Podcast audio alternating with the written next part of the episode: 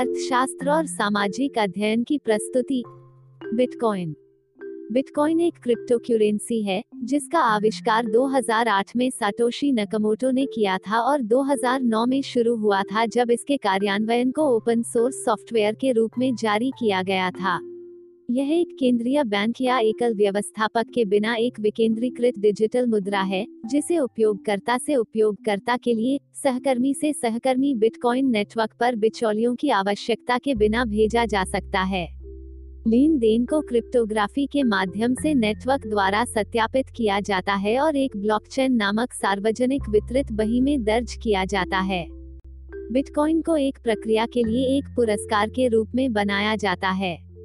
वे अन्य मुद्राओं, उत्पादों और सेवाओं के लिए बदले जा सकते हैं। जनवरी 2015 में द इकोनॉमिस्ट के अनुसार, बिटकॉइन में एक मुद्रा में तीन गुण होते हैं, वे कमाना मुश्किल, आपूर्ति में सीमित और सत्यापित करना आसान है। कुछ शोधकर्ताओं के अनुसार 2015 में बिटकॉइन मुद्रा की तुलना में भुगतान प्रणाली के रूप में अधिक कार्य करता है।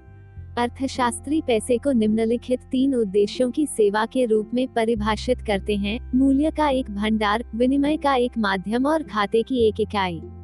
2014 में द इकोनॉमिस्ट के अनुसार, बिटकॉइन एक्सचेंज के माध्यम के रूप में सबसे अच्छा है।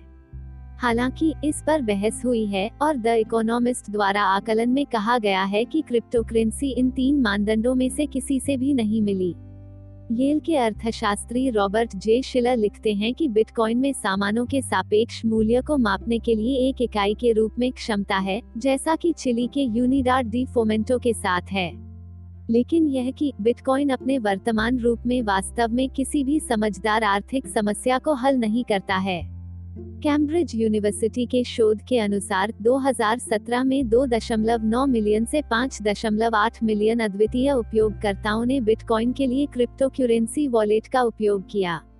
2013 के बाद से उपयोगकर्ताओं की संख्या में काफ़ी वृद्धि हुई है, इसके एक दशमलव तीन मिलियन उपयोगकर्ता थे। बिटकॉइन को डिजिटल मुद्रा एक्सचेंजों पर खरीदा जा सकता है।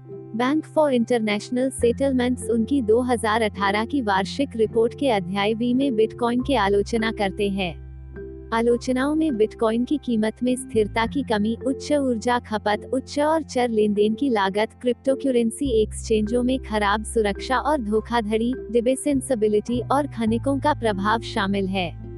बिटकॉइन की अवैध लेन देन खनिकों द्वारा उपयोग की जाने वाली बिजली की बड़ी मात्रा कीमत में उतार चढ़ाव और एक्सचेंजों से चोरी के लिए आलोचना की गई है। कई अर्थशास्त्रियों जिनमें कई नोबेल पुरस्कार विजेता भी शामिल हैं, ने कई बार इसे एक सट्टा बुलबुला के रूप में चित्रित किया है। बिटकॉइन का उपयोग एक निवेश के रूप में भी किया गया है हालाँकि कई नियामक एजेंसियों ने बिटकॉइन के बारे में निवेशकों को अलर्ट जारी किया है।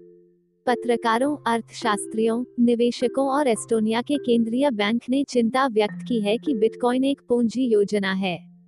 7 जून 2014 स्विस फेडरल परिषद ने उन चिंताओं की जाँच की और यह निष्कर्ष निकाला कि चूँकि बिटकॉइन के मामले में मुनाफे के विशिष्ट वादों की कमी है, इसलिए यह नहीं माना जा सकता है कि बिटकॉइन एक पिरामिड योजना है। बिटकॉइन फिशिंग, स्कैमिंग और हैकिंग के माध्यम से चोरी करने के लिए असुरक्षित है।